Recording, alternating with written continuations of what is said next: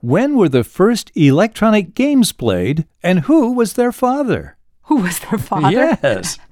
And what are the most promiscuous countries in the world? Promiscuous? oh, this will be interesting. And answers to those and other interesting questions coming up in this episode of The Off Ramp with Bob And Uh, Marsha. Smith.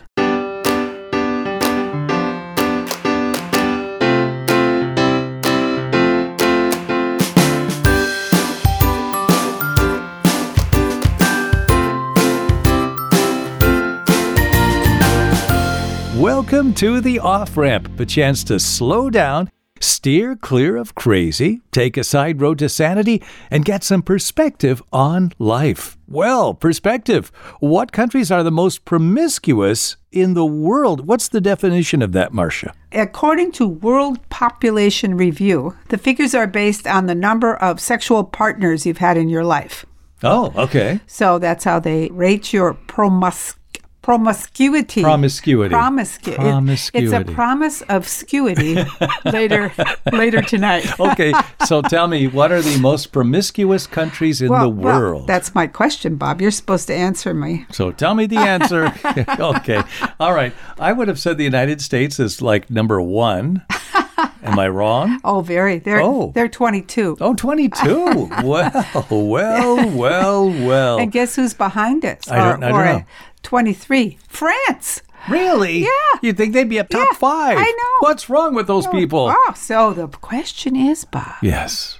who are the top three? Okay. The top three most promiscuous countries. For some reason, Scandinavian countries came into my mind because all those movies that came out of Sweden and so forth. So I'll say Sweden. No.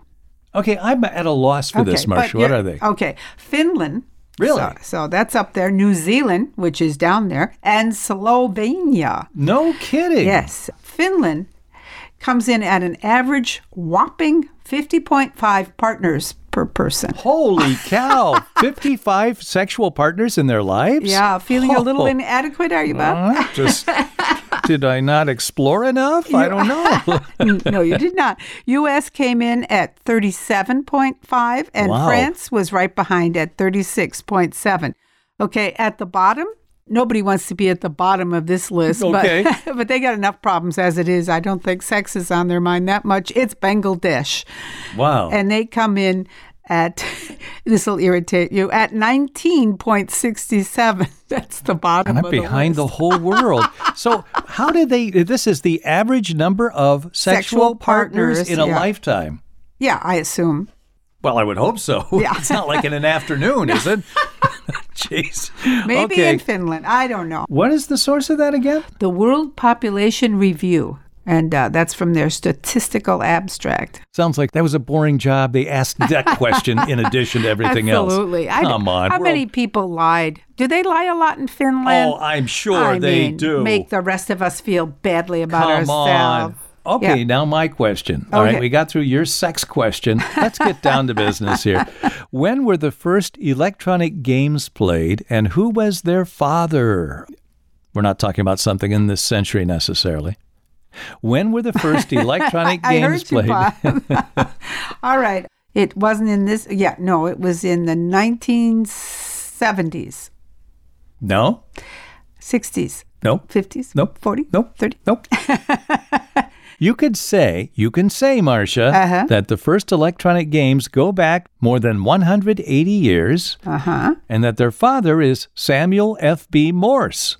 Code, Morse code. Okay. So let me explain this, okay? All right. So, of course, he was the man who perfected the telegraph, and he demonstrated that instant communication could be used for both news and entertainment purposes. If you go to the nation's capital, the original Supreme Court chambers are in the Capitol downstairs. Uh-huh. And there on the wall, you'll see a plaque saying this is where Samuel Morse set up the telegraph and demonstrated it.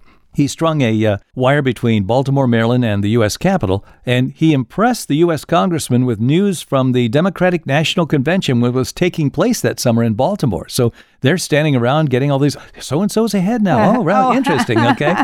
But he also let his telegraph be used by chess players in Washington and Baltimore who played each other remotely. So you could say that Samuel Morse invented electronic games because those 1844 chess matches were done via telegraph, the first games ever played remotely instantly And via it was instant chess. communications. Yeah. Chess via Morse code. That is a cool answer. Isn't that interesting? Yeah, it was. Uh, I had never heard that part of it. and you can play chess now online and all that, but I never thought of it doing it via Morse code. Cool. Okay, when, where, or how were the first taxes collected, Bob? Can you answer any of Oh, those? I think that goes back to ancient times because we know there were taxes collected in the Bible at least 2,000 years ago. So I bet it goes back to ancient Egypt. Farther.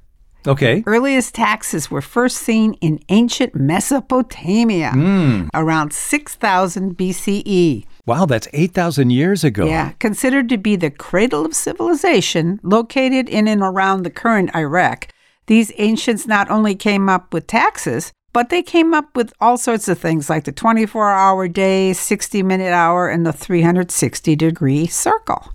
Anyway, when you paid your taxes, you paid it in goods like 10% of your crop. And 10% was high. That's only in times of war. It j- had a fork over 10%.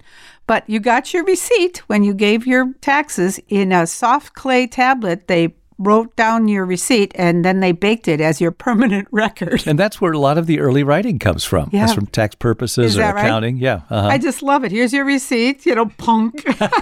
and honey, open up the receipt drawer. yeah, nothing you could actually pull pull out of your pocket there. 500 pounds of receipts a oh year. my goodness. Yeah, the big businesses had whole rooms with big clay Oh, tablets my apparently. God.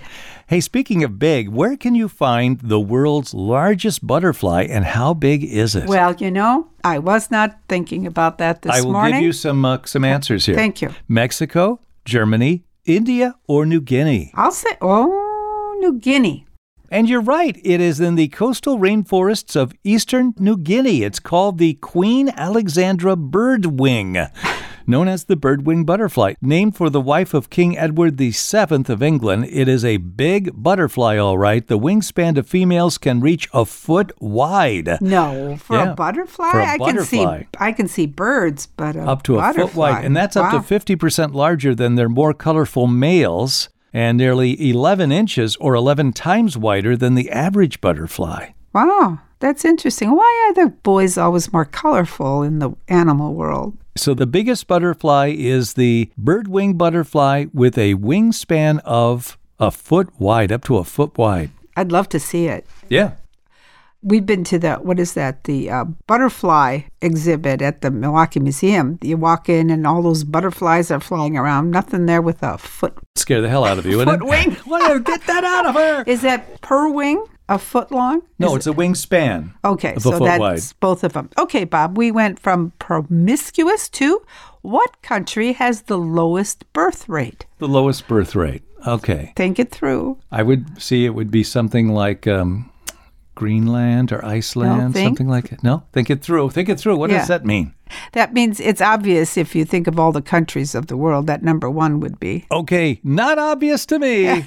What's the answer? Vatican City. oh, Vatican City, of They're- course. They have a birth rate of zero. uh, in fact, uh, of the 1,000 residents, there are only 30 that are women. They're mostly married to the Swiss guards who guard the place. Hmm. So that Vatican City is number one. But uh, other than that, who's the next one is South Korea. Hmm. Oddly enough, it has the lowest fertility rate globally at 0.9 children per woman. wow. It's closely followed by Puerto Rico at 1.0, and then uh, followed by Malta, Singapore, and parts of uh, Hong Kong at 1.1 children. So those are the lowest birth rate countries in the world. Okay, Marcia, we have word origins, we have phrase origins. I'm going to ask you where these two phrases came from, okay? Okay. All right. Seen better days. You know that. Look at me. I've seen better days. And forever and a day. Where did those two expressions come from? Same source. Seen better days and forever and a day. They're expressions that come from The Bible, Shakespeare. Shakespeare. yeah. Seen better days comes from As You Like It, Act 2, Scene 2. oh, I should have known that. True it is, we have seen better days, and have with holy bell been old to church, and sat, etc., etc. And then the other one, Forever and a Day is from As You Like It, Act 4, Scene 1. Now tell me how long you would have her after you possessed her. Forever and a Day, Those- Orlando said. Those lines were so great that and that's like five, six hundred years Yeah, ago, and those that- expressions have lasted they- all this time. Yeah, people started using them and they still do. But I didn't know it was Shakespeare at all. I like those kinds of things because usually it's one source or the other. It's either Shakespeare or the Bible, where a lot of these famous expressions come from. Now, what is the national animal of Scotland? The national animal of Scotland? Yeah. Wow, I don't know. The national animal of See, we Scotland. got like we got the eagle. England has a lion, and Scotland has Scotland has a uh, iguana? no. Let's see. The national of Scotland. A little Scottish terrier, maybe? oh, that's a cute Yeah. idea, but no, it's the single horn mythical unicorn. Oh, it's not even a real animal. No, the the unicorn represents purity, independence, and an untamable spirit, which are all qualities Scotland has long cherished. So they like uh, the qualities of a unicorn, and that's the animal that they choose to identify with. Hmm. Okay. All right. Geographic question. Oh, I hate those. Where is a country whose name is Latin for Sunday? A country whose name is Latin for Sunday. Now, I'll give you a hint. It's in the Caribbean. Okay, Latin for Sunday. Bimini. No? What? Dominica. Oh, that makes Christopher sense. Columbus first laid eyes on what is now known as the Caribbean island nation of Dominica on a Sunday, okay. November the 3rd, 1493. So he named it for Sunday. And in Latin, Dominica means Sunday. That's what Dominica means. And of Okay. course, the island had a name before Columbus arrived. The native Callignago people called their island Watu Kobuli, which means tall is her body. Tall is her body. Yeah, I don't understand that. But okay. that sounds more interesting than Sunday to me. I don't know. Going back to your first question. Okay. All right. All right. Let me just say this, Bob. What are you yawning for? don't do that. What's the purpose of a yawn, Bob? Well, uh, now this is uh, something that they've been studying, and they've uh, they've been kind of yawning their way through this one, and now they think they know the answer. Yeah. Have they fallen asleep while doing it? Is my question. You're hitting the wall here, aren't you? Okay. Today, researchers believe that its primary function is to regulate your brain temperature. Really, your Yeah. brain temperature. Yeah. Your brain is the most energy hungry organ in your body and uses about 40% of your total metabolic energy. Hmm. That means your brain tends to run hot. And when it needs to cool down, you yawn, kind of like a computer fan, you know? Oh no, kidding! It kicks on like a computer fit. Yeah. Yeah. now we're doing it. People yawn more frequently in cooler climates for some reason, and nobody knows why. Really? But uh, yawn triggers are things like boredom, drowsiness, because your brain needs to be stimulated. And less common events are anxiety, hunger, or even a change of activity. Anytime your brain needs some extra focus, it can trigger a cool down. Uh, wait a minute. So your brain needs to cool down because you're bored? That doesn't make sense. It does. It, it tends to run hot when it's not doing anything. Oh, really? Yeah. So it's like a, a motor that's not connected to something. it just that's keeps why- spinning and that's why- spinning, yeah, and then it, gets gives hot off if it's bored gives or, off heat. or hungry or something. It just gets too hot, and so you yawn and you bring in cool air. I can't wait for the first teenager to tell that to his teacher. my cooling down my I'm brain. sorry, my brain needed to be cooled down, so the fan came on, and that's why I yawned.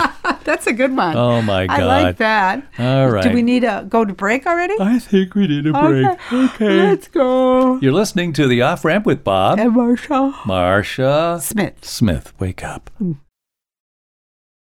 We're back. Marcia's had her cat nap, and we're ready to move on. Marcia, what makes up 60% of all beverage sales at Starbucks? You like to go to Starbucks. I do. You like Starbucks drinks. yes, I do. So, what makes up 60% of all beverage sales? What do they have in common?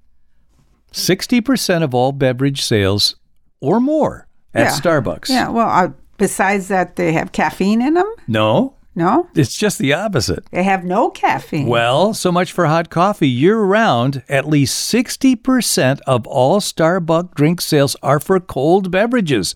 They may have caffeine, but Yeah. they're not hot coffee.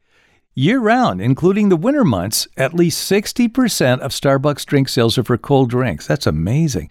And in summer months, cold drinks can account for up to 75% of all Starbucks Well, sales. You'd think that would be just the opposite. yes, you would, wouldn't you? Hmm. But that was true for most of 2021 and 2022, according to a New York Times article entitled, That Hot Cup of Joe is So 20th Century. A lot of people don't like Starbucks because it's too popular or cliche, but it's cliche for a reason. It's good. and they have good, good cold drinks, too, obviously. We are suckers for uh, that Java chip frappuccino. Oh, God, I love those and things. that's cold, and that that's a s- that's a That's a nutritious drink. yeah, that's like a That's, candy uh, bar in a glass. okay, Bob, how many times a day does the average person blink? Oh, that's good. I bet that's hundreds of times. I say, let's see, every hour, let's say every minute. Hang on just a moment. So I, I Give me a can moment. give you minute, day, or year. Oh, well, I can't. Well, Hope you're if, happy. If it makes you happy, just do one minute, Okay, for every minute, I'd say 75 times. twelve. Oh, okay. 10,000 times a day. Wow.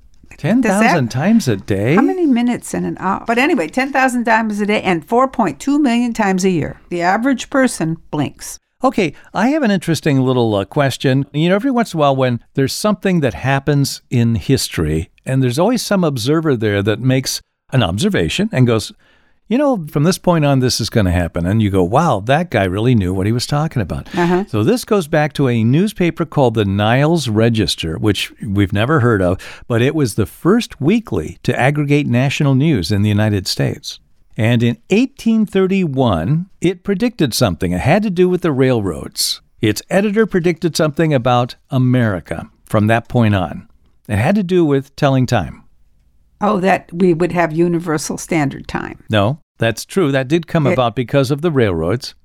Okay, in 1831, he declared from now on, distance will not be measured by miles, but by hours and minutes. People will say it's 10 hours to such a place or 49 minutes to another. Oh, okay. And this editor, Hezekiah Niles, came up with this. He observed that at that time. I thought that was fascinating. Hezekiah. Yeah. Isn't that interesting? He was talking about. he was uh, talking about the distance. Yeah. Because, you know, in some cases it might take two days to get somewhere. A railroad would be put in, it'd take two hours to get there. So people would start measuring things Yeah. in terms of Yeah. how much time does Which it is take. true. Like uh, we go to LA, um, it's uh, yeah, six, five hours. It's six yeah. hours. You yeah. don't say how many miles, you say how many minutes Yeah. or many hours. So I thought that was a pretty good observation. That goes all the way back to 1831. Okay. Okay, another observation.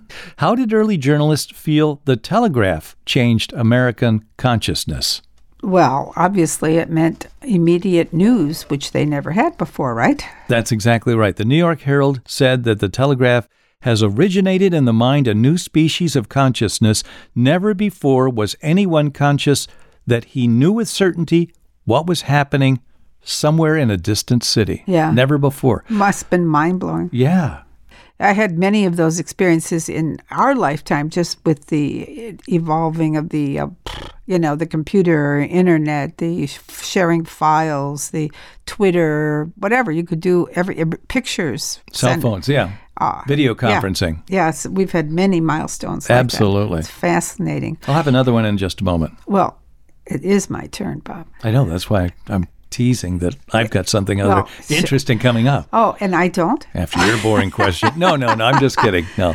Why do we say, Bob, buckle down when it's time to get serious? Where does that Hmm. Where come does from? that come from? Buckle down. Buckle down. Let's buckle down now, Bob. Okay, that's got to be something to do with a form of transportation. Ah, Buckling, maybe like buckle into a train, or would it be a stagecoach or something like ah, that? absolutely wrong. Okay. it goes back to the days of knighthood. oh my goodness. Yeah, when preparing for combat, the knights would require their squires to attend to their armor by oiling it, laying out, and then buckling it onto their bodies. How well this was done could be the difference between life and death for the knight. So, buckling down was a very serious business. The squire had to buckle it to his master. Okay. Just so, otherwise, That sword could come through and kill you. Exactly. Just to play off that knight thing, what was the big reason for the decline in popularity of suits of armor, Bob? Why did they go unpopular suddenly? Well, suddenly unpopular? Well, pretty quickly. I would assume had something to do with uh, gunpowder. That is exactly right. Yeah. Good, good for you. Gunpowder could obliterate most suits of armor. And I would think uh, the need to go to the bathroom was also a problem. But, the- but uh, The invention of guns was pretty much the end of knights in shining armor. Okay. All right. I have a question for you. What is the lowest altitude freshwater lake in the world? Now, freshwater, not saltwater. Lake Baikal in Russia, the Sea of Galilee in Israel, Lake Malawi in Africa, or the Caspian Sea, which is north of Iran. Which one is what? The lowest? The lowest altitude freshwater lake in the world. okay. I'll say the first one. Was that Russia? In Russia? Yeah. No. Okay. Good guess. No, it's the Sea of Galilee, which is actually Oh. a lake. I always assumed that was salt water, like the Dead Sea Yeah, or something yeah, like yeah. that. No, it's also known as Lake Tiberias, and it's the largest freshwater lake in Israel. It is 686 feet below sea level, the lowest altitude freshwater lake in the world. Now, the only lake that sits lower is the Dead Sea, but that's a saltwater lake, Okay. and that's 1,414 feet below sea level, lowest point on the Earth's surface. And those two bodies are only 90 miles apart. Oh, really? Yeah, isn't that interesting? Okay, Bob. Why is a false promise called pie in the sky?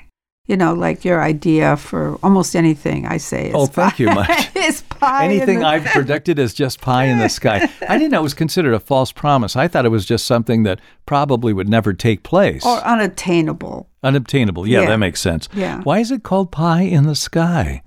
It comes from a song. In the early 1900s, a radical workers' union song called The Preacher and the Slave blamed the church for suppressing the poor with promises of rewards in heaven. And it went like this You will eat by and by in that glorious land above the sky. Work and pray, live on hay, you'll get pie in the sky when you die by and by. Oh, dear. no kidding. So it came from a popular song. Yeah, and uh, that one little phrase, pie in the sky, s- stood out and people kept using it. Okay, so when was that again? Early 1900s. You've heard this phrase, but I don't know if y- you knew they were somebody's dying words. Who was it that said it? On the whole, I would rather be in Philadelphia. I thought that was W.C. Fields who and said you that. thought right. I just didn't know if you knew that. oh, okay. He died on Christmas Day, 1946, and his name was William Claude Duncanfield. Very, very interesting. Okay, Marcia, what is the oldest public art museum in the United States? Any idea where it might be? Uh, I'll give you choices. It could Okay. be in Boston, could be in uh, Los Angeles, could be in New York. It's an art museum? Yes. Well, I go to New York. You'd think that would be it, but that's too. I'll say Boston. Okay, there's one more possibility. I'm sorry. It's, it could be in Hartford, Connecticut. So what's the answer, Marcia? I'll say Hartford, Connecticut. yes, you're right. Oh, I gave that one away. Okay. Yeah, it's the Wadsworth Athenaeum Museum. It's spelled A T H E N U M, like Athens, okay? In Hartford, Connecticut, and artist Daniel Wadsworth, who was heir to a large fortune, opened it in 1844, and it's still there. Okay, now what is the largest art museum in the United States by square feet?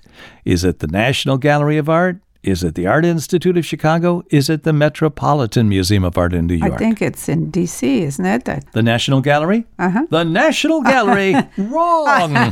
what pleasure.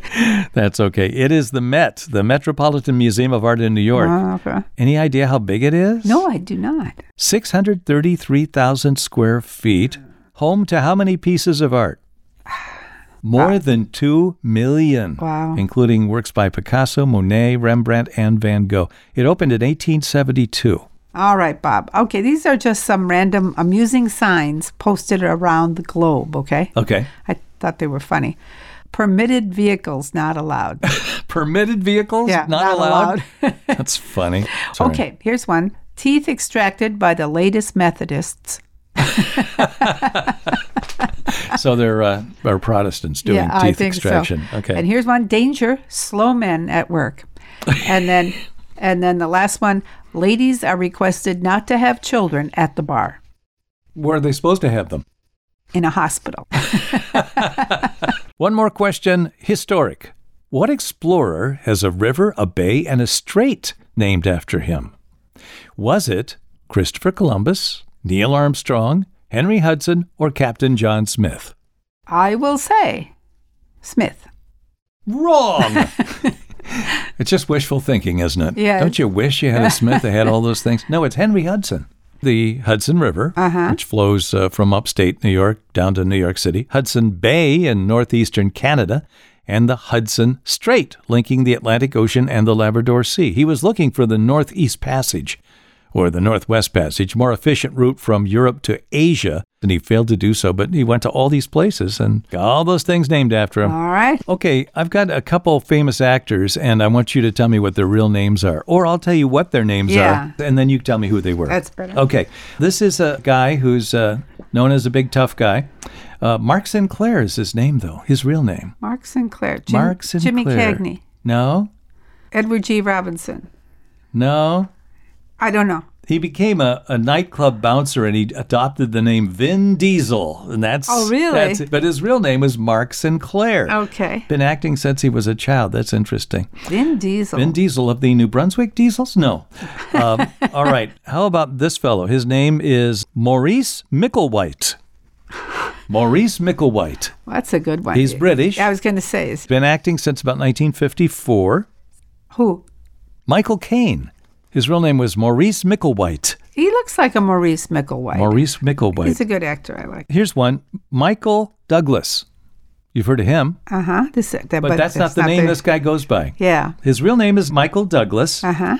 He goes by Michael, but a different name Um, uh, Mike. Uh, okay, what? Michael Keaton. Oh yeah. His real name is Michael Douglas. Oh, you didn't want to. Yeah. Okay. No, he thought about being Michael Jackson, but that would have been a bad choice. Okay, one more here. All right. Her name is Diane Hall. Her name is Diane Hall. It's not Annie Hall. Diane Keaton. it is is, Oh, yes. Yeah? So that's why Woody Allen Called uh, her Annie, Hall. Hall. Yeah, but her real name is Diane Hall, but Diane Keaton is her name, but he used her part of her real name. Yeah. Oh, okay. yeah I all thought right. those are kind of interesting. Yeah, they okay, are. do you I- want to know what Whoopi Goldberg's real name is? It's not Whoopi. No. What is it? Karen Elaine Johnson. Karen Johnson. That's funny. Wow, did she jazz that up? Hey, Whoopi Karen. Goldberg. That's funny. and whoopee is a term her family used when you ever you let some gas go. Oh, really? So she was known as the little gasser. They said she was like a whoopee cushion. That was it. oh, that's funny. yeah, yeah, That's cute. I didn't know she got her name that way. yeah. Uh, I have two quotes. This first one, Ronald Reagan. He said, I have left orders to be awakened at any time in case of national emergency, even if I'm in a cabinet meeting. He had a good sense of humor. Yes, he did. And Doug Larson said instead of giving a politician the keys to the city, it might be better to change the locks. Oh, I think that's true. Oh, my goodness, yes. All right. Well, that's it for this episode of The Off Ramp. We invite you to send us any of your questions to Stump the Other Person. We would love that. I'm Bob Smith. I'm Marcia Smith. Join us again next time when we return with more fascinating facts and tantalizing trivia here on The, Off Ramp. The Off Ramp is produced in association with CPL Radio Online and the Cedarbrook Public Library, Cedarbrook, Wisconsin.